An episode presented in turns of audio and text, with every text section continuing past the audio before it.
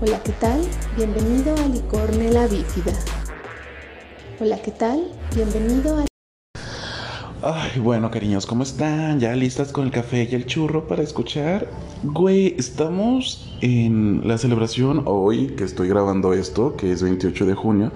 Pues estamos con todo esto del orgullo gay, ¿no? Este, o el orgullo de la comunidad, o el mes del orgullo. Ok. Eh, tenía preparado como que un tema diferente, más enfocado a pequeñas historias de cómo las personas salieron del closet, cómo fue su proceso, cómo se sintieron al principio, qué pasó. Pero, ah, vaya, soy pendejo y olvidadizo, así que se me olvidó. Sí, ya quisiera que no me escucharan nada más a mí y que escucharan otras personas, pero bueno, ¿quién soy yo para exigir a las personas que participen? No. Que me hagan un espacio de media hora para platicar conmigo. Yo sé que soy cansado y fastidioso. Bueno, ok, este... Closet. Salir de él. Una vez me, me preguntaron, o una amiga, la que grabó este hermoso intro que ustedes escuchaban al principio del podcast. Y me dice, estábamos comiendo, de hecho, era, es una amiga de la universidad, y empezamos a hablar y me dice, Freddy, ¿y qué dijeron tus papás cuando les dijiste?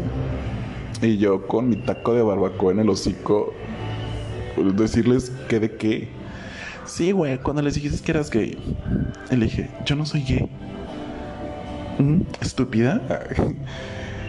y me dice, Ay, güey, lo siento, perdón. No me gusta poner etiquetas, pero a veces a uno le falla, ¿no? Discúlpame. Y yo le dije, es que no veo la necesidad de tener que decir. Porque un hetero no, no dice, mamá, papá, me gustan las mujeres. No, José. no sé si han visto ese, ese sketch de El Mundo al Revés gay hetero, búsquenlo. Es de Enchufe TV, está buenísimo, me encanta. Entonces, los heteros no tienen que decir nada. Uno entiende que si tienen pareja es una chava, pero. ¿Por qué tenemos que decirlo? ¿Por qué tenemos que salir? ¿Por qué tiene que ser así? Y antes no lo entendía y ahora lo entiendo. ¿Por qué? Por la falta de aceptación, evidentemente, porque no queremos dar sorpresas o porque nuestros padres tienen una idea de lo que quieren de nosotros. Cuando me dijeron, ¿cuándo le vas a decir a tus padres? Me acuerdo que yo dije, no tengo la necesidad de decirles ahorita, pero si les tuviera que decir, le voy a decir cuando encuentre a alguien que valga la pena. Alguien por el que diga, ok, me la arrojo. Porque tienen que saber esto. Ah, somos una familia cristiana.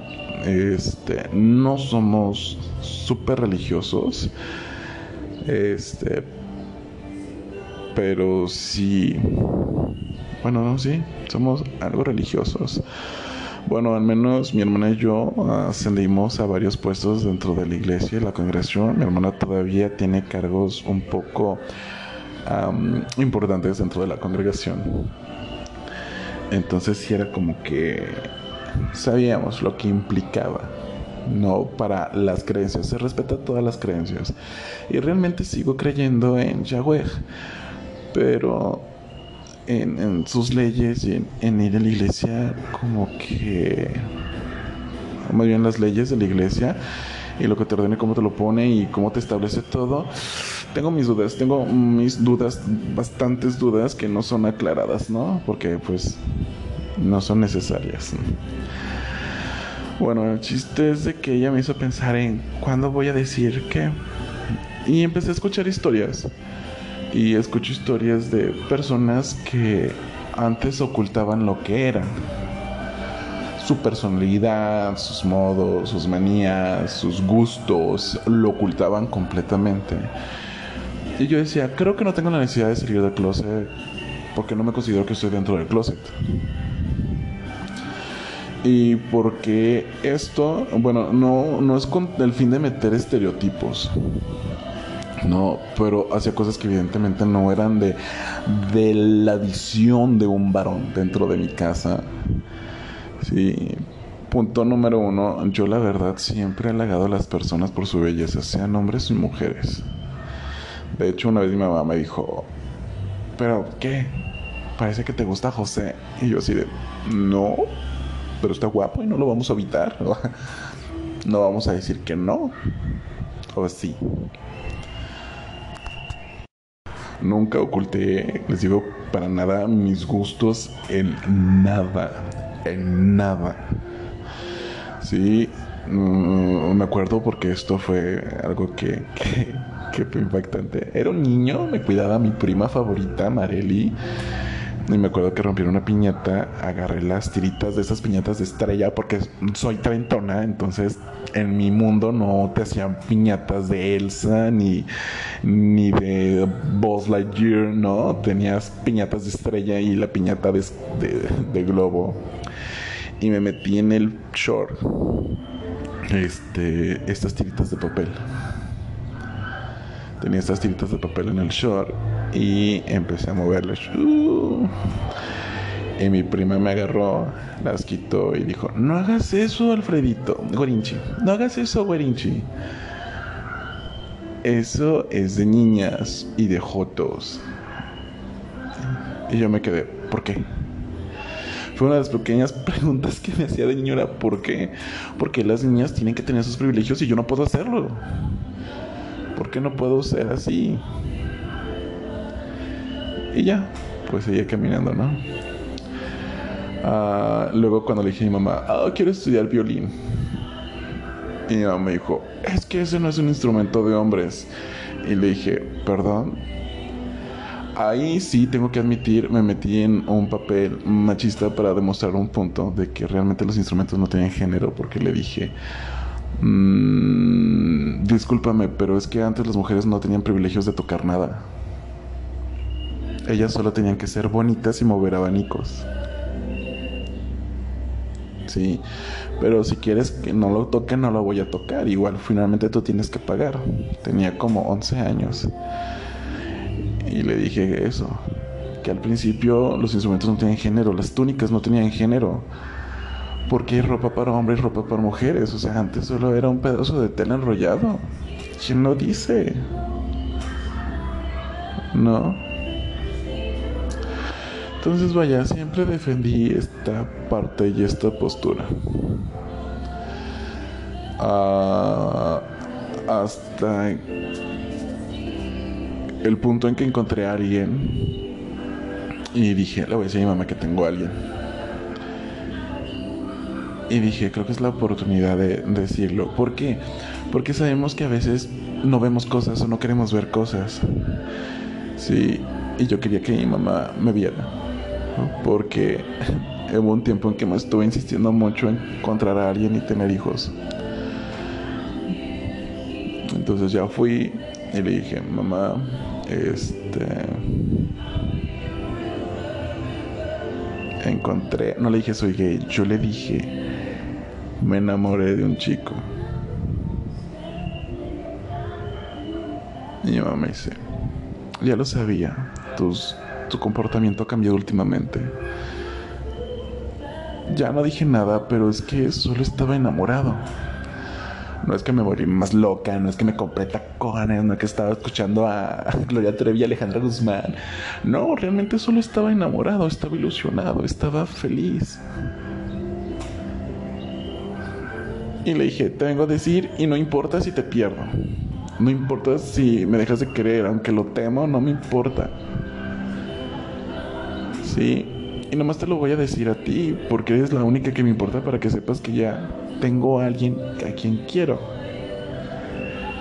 Y mi mamá era como de, no te puedo dejar de querer.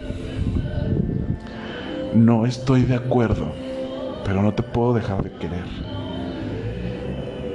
Y me acuerdo que empecé a llorar porque fueron de esas pequeñas demostraciones donde dices, para empezar, tienen que saber varias cosas. Mi mamá hace comentarios culerísimos pero cuando vives con ella y cuando la conoces aprendes que ese comentario culero es amor. Ah, anteriormente ese comentario a mí me había dicho uno que me dijo, eres una mala persona Alfredo, eres una muy mala persona. Me le quedé viendo y dije, sí, soy tu hijo. Y ella me dijo, lo sé, sé que eres mi hijo.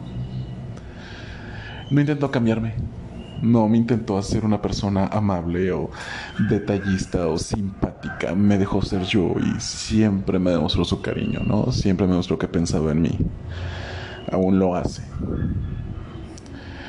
Entonces a mí esas palabras, esas palabras para mí, yo sé que todos quieren escuchar a sus papás decirles, te acepto, estoy de acuerdo contigo y te apoyo.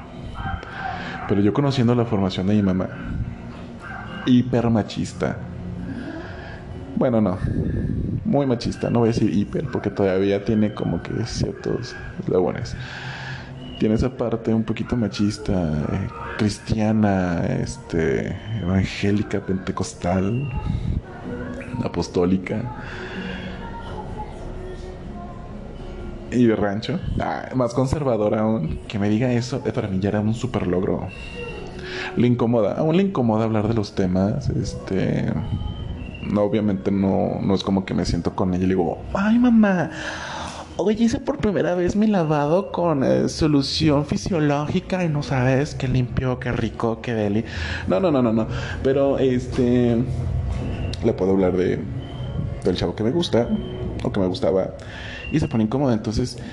Eso fue algo que ella sí me dijo. Me va a costar trabajo todavía. Entonces, con calma. Y también me dijo, y por favor, eh, no te aloques. Compórtate.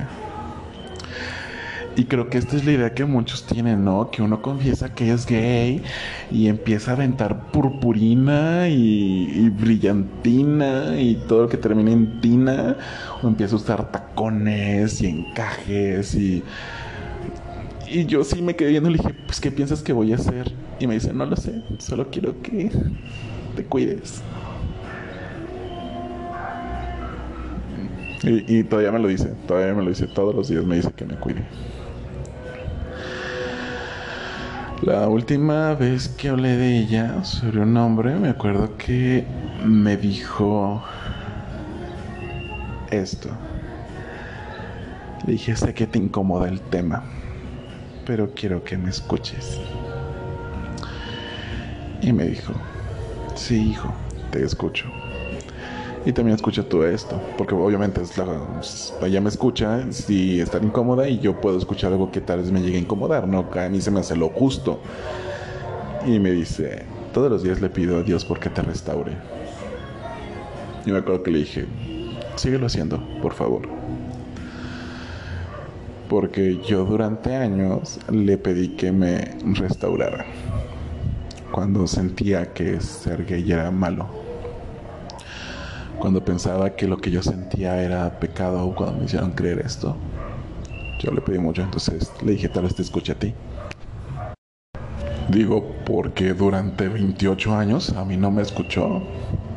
No hizo nada y no cambió nada. Y de hecho de mis oraciones era la única que había.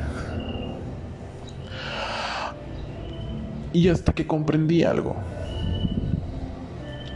cuando ustedes leen, ah, les sugiero que lean la Biblia, no solo nieguen todo lo que piensan que es malo, hay que estudiarlo también para contraargumentar, hay que conocerlo.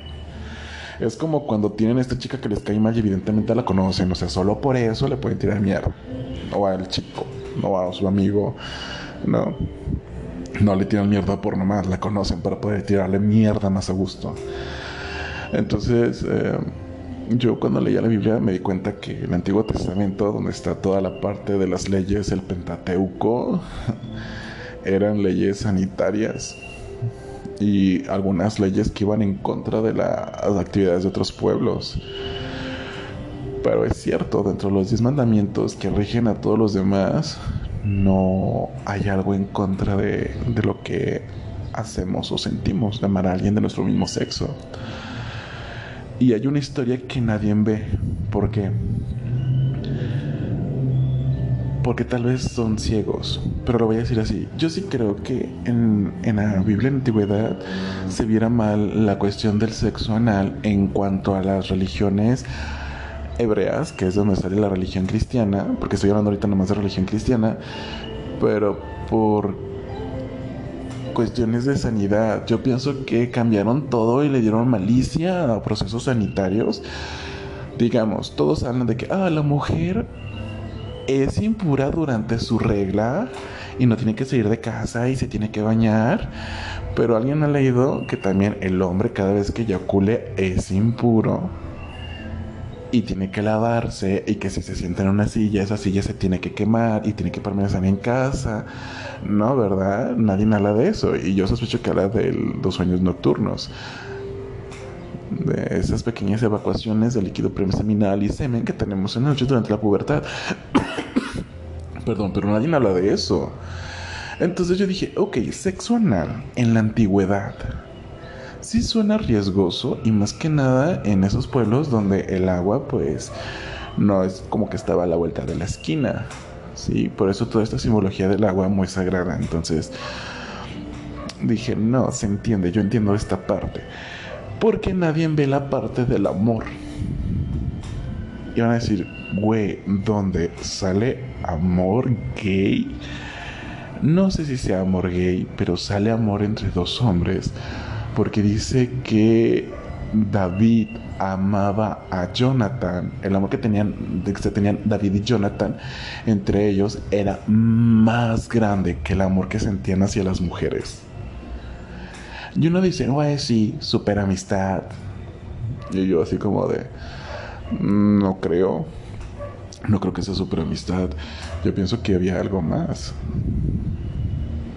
O sea, para llegar a ese punto, de más que a las mujeres. ¿No? Y pueden salir y pueden decir, güey, sí, es que el pensamiento machista de la época.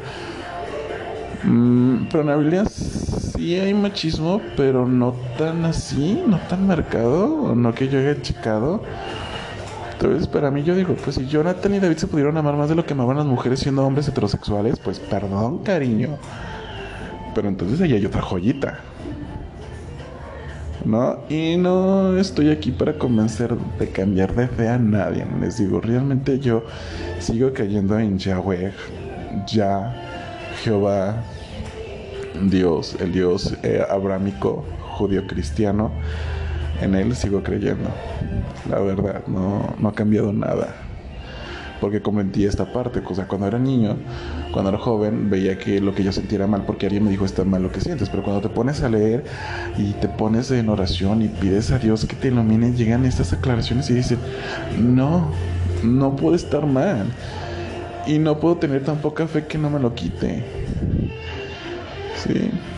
Y luego, ¿cómo puedo tener algo que no es parte de mí, no quererlo y seguir teniéndolo? O sea, como una enfermedad. ¿Por qué? Dice la Biblia que, o más bien, porque no me acuerdo en qué versículo y en qué dice, entonces voy a decir, o así me lo enseñaron, porque pues así sí me lo enseñaron, que si tienes una dificultad en tu vida es para que Dios se glorifique. Pero yo dije, ah, ok, pero no quiero esto. ¿Cuándo me lo vas a quitar? Glorifícate, quítamelo, quítamelo ya. Pero bueno.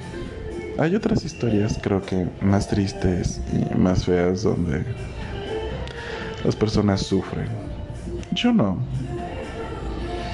Realmente no me molestaba que me dijeran maricón, que me dijeran que joteaba, porque entendía que no era igual a ellos. Yo entendía que no sentía lo mismo. Sí es ofensivo, la verdad, pero no me dolía una vez discutiendo con mi, con mi hermana, eh, me acuerdo que ella ya no vivía con nosotros. Se salió y dijo, es que eres un maricón, ¿por qué no te empiezas a comportar como hombre? Pareces un joto. Y yo me quedé así como de, se nota porque lo soy. Yo nomás sonreí. Nada, nada dolió porque son palabras feas, pero era la verdad. Era la verdad. Soy así, me gustan los hombres.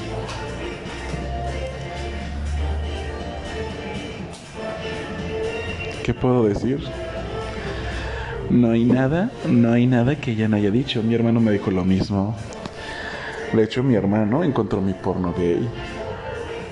Él no me dijo nada hasta que tuvimos una discusión. Pero así se los voy a decir, que ellos tuvieran esa idea de mí. A mí me liberaba, porque yo decía, no lo tengo que ocultar, no tengo que ocultar nada, ellos lo intuyen no me tengo que comportar diferente a como soy. Por eso yo nunca tuve la necesidad de comportarme diferente. Porque ya recibí insinuaciones de tíos, de tías, de primos, de mis hermanos, entonces, de amigos. Entonces yo seguí siendo quien era. Por eso tal vez yo no sentía la necesidad. Tal vez alguien que, que no decía lo que era y jugaba otro papel y las personas se lo creían. No tenían que decirlo, pero yo, yo no tuve la necesidad. La gente me veía y no se puede ocultar, se siente y huele. La verdad.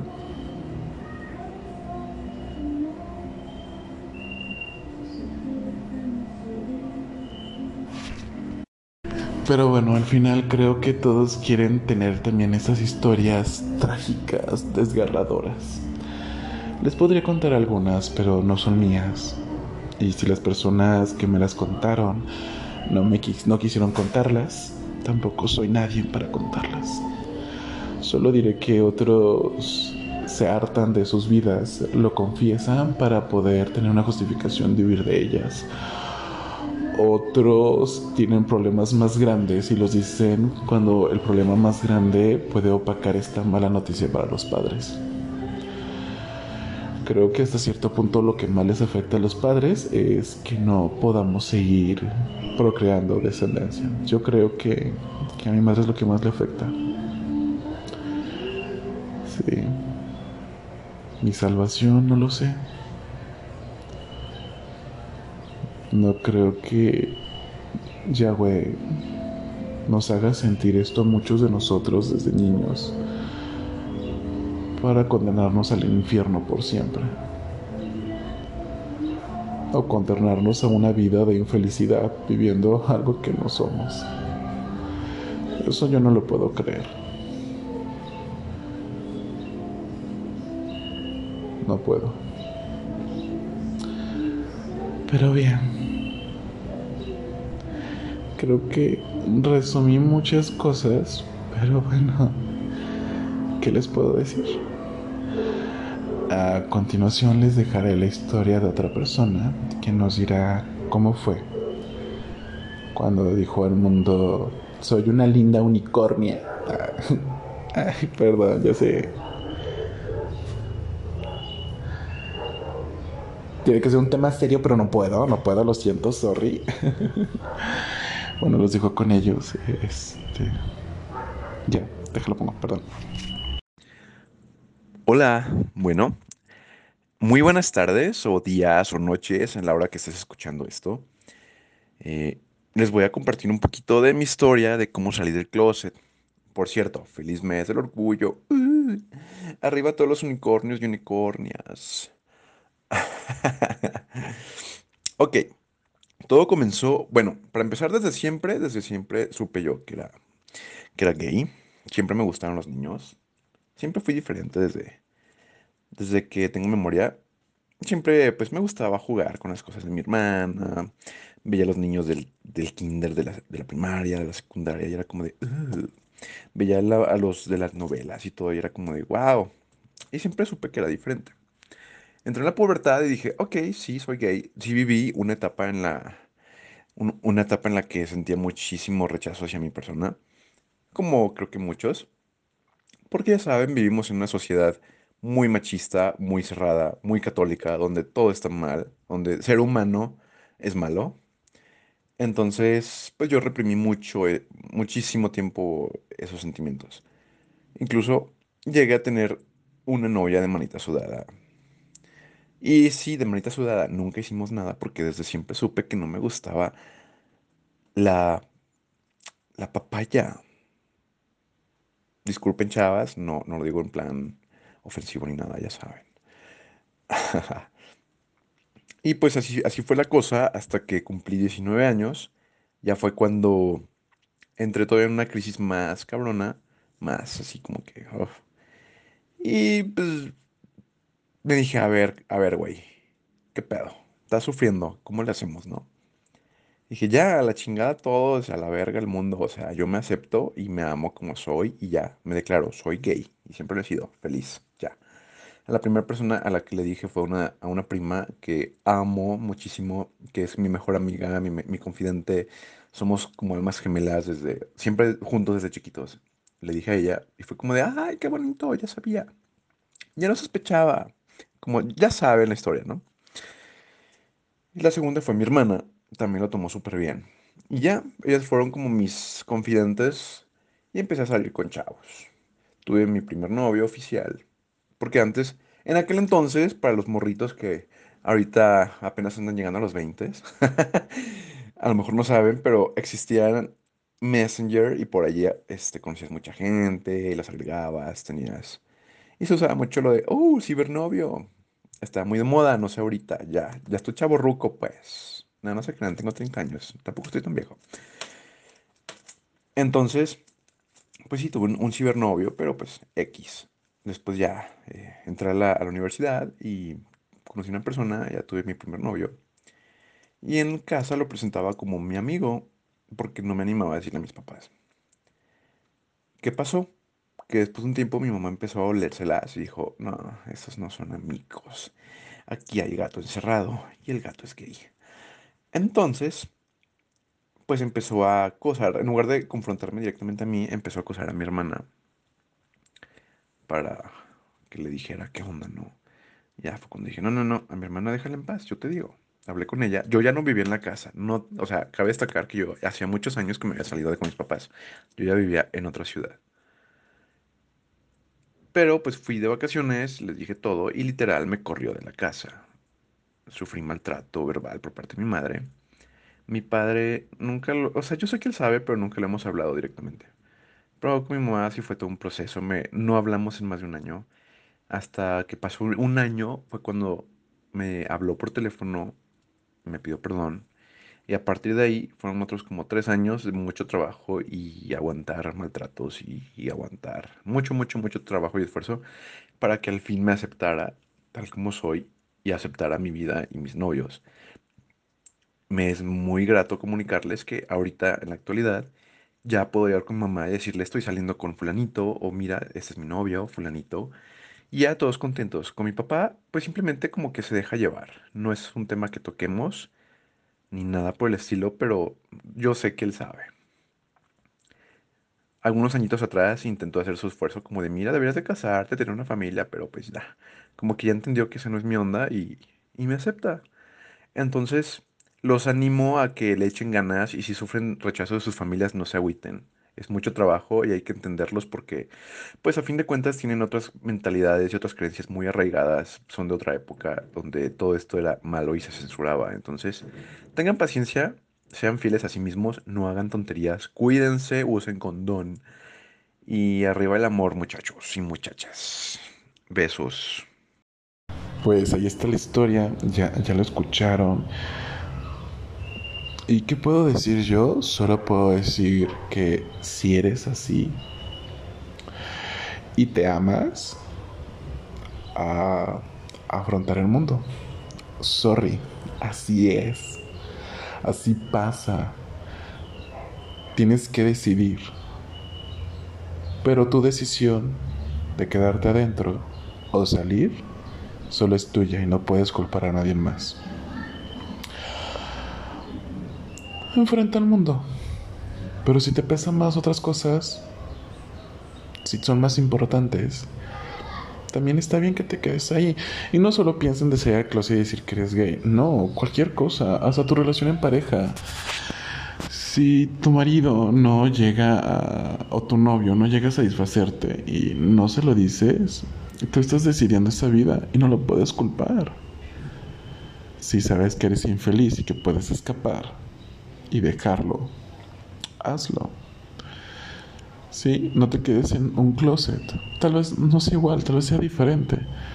Pero finalmente te quedas encerrado en algo que no quieres vivir. ¿Sí? Solo recordemos todas esas relaciones que no funcionan y que no avanzan.